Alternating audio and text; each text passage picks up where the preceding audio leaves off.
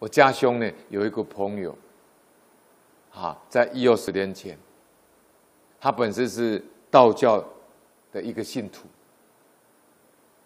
也蛮蛮虔诚的，结果他就是经营这个养鸡场，养鸡场还不打紧，他最后经营整个屠宰场，一贯作业。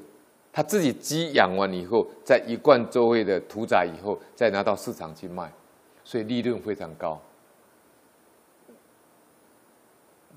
当时在二十几年前呢，就开了进口的轿车，非常高级的。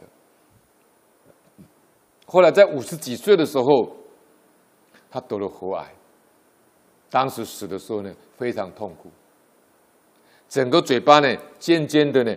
嘴巴肿起来，渐渐的像鸡的这个嘴巴一样。最后他因为啊已经到末期了，最后就死掉了。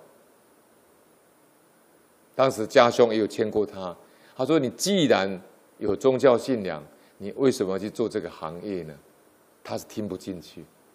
他说：“我不养人家会养啊，我不杀人家会杀，我不杀人家也爱吃啊。”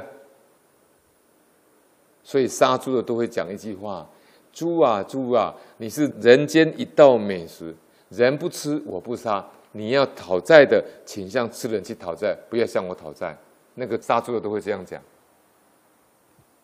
啊，第六点，老法师说，讲到我们日常生活当中，奉养父母也不可以杀生。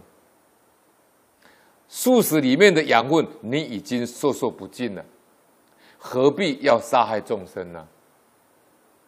这个奉养父母啊，我一个莲友住在基隆，啊，我们都叫他阿亲，公亲的亲，他就讲他自己亲身的惨痛的故事给他妈妈。他爸爸在六七十岁的时候往生，他妈妈见到他先生往生呢，经济这个无常。然后呢，就发愿吃素，吃了十几年，一直到几年前呢，子女孝顺，带他们全家到法国巴黎去玩。结果呢，到法国巴黎去逛街的时候，街上有餐厅，就看到那个餐厅门口摆了很多活海鲜。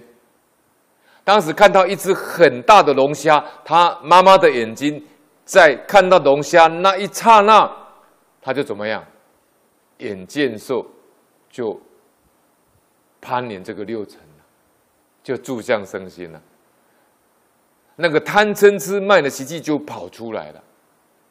大概以前很喜欢吃龙虾，所以他看到那一只大龙虾的时候呢，他眼睛见到这个龙虾的时候呢，住相生心以后，当时起了一个贪爱心。那个子女在旁边说：“妈妈你喜欢吃是不是？喜欢吃我们就买下来宰给你吃啊。”他妈妈也没有拒绝，就点头，忘了自己吃素吃了十几年，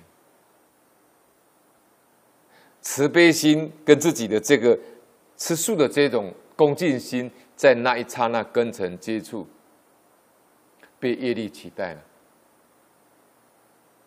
被这个贪欲取代了。结果那个龙虾吃完以后很奇怪，回到台湾以后，他妈妈就中风。中风以后呢，整个人的手脚呢，后来有拍照片呢，是变成这个样子，就是这个样子，手掌往坏，然后变成全部不能够回正，有点像螃蟹一个样子。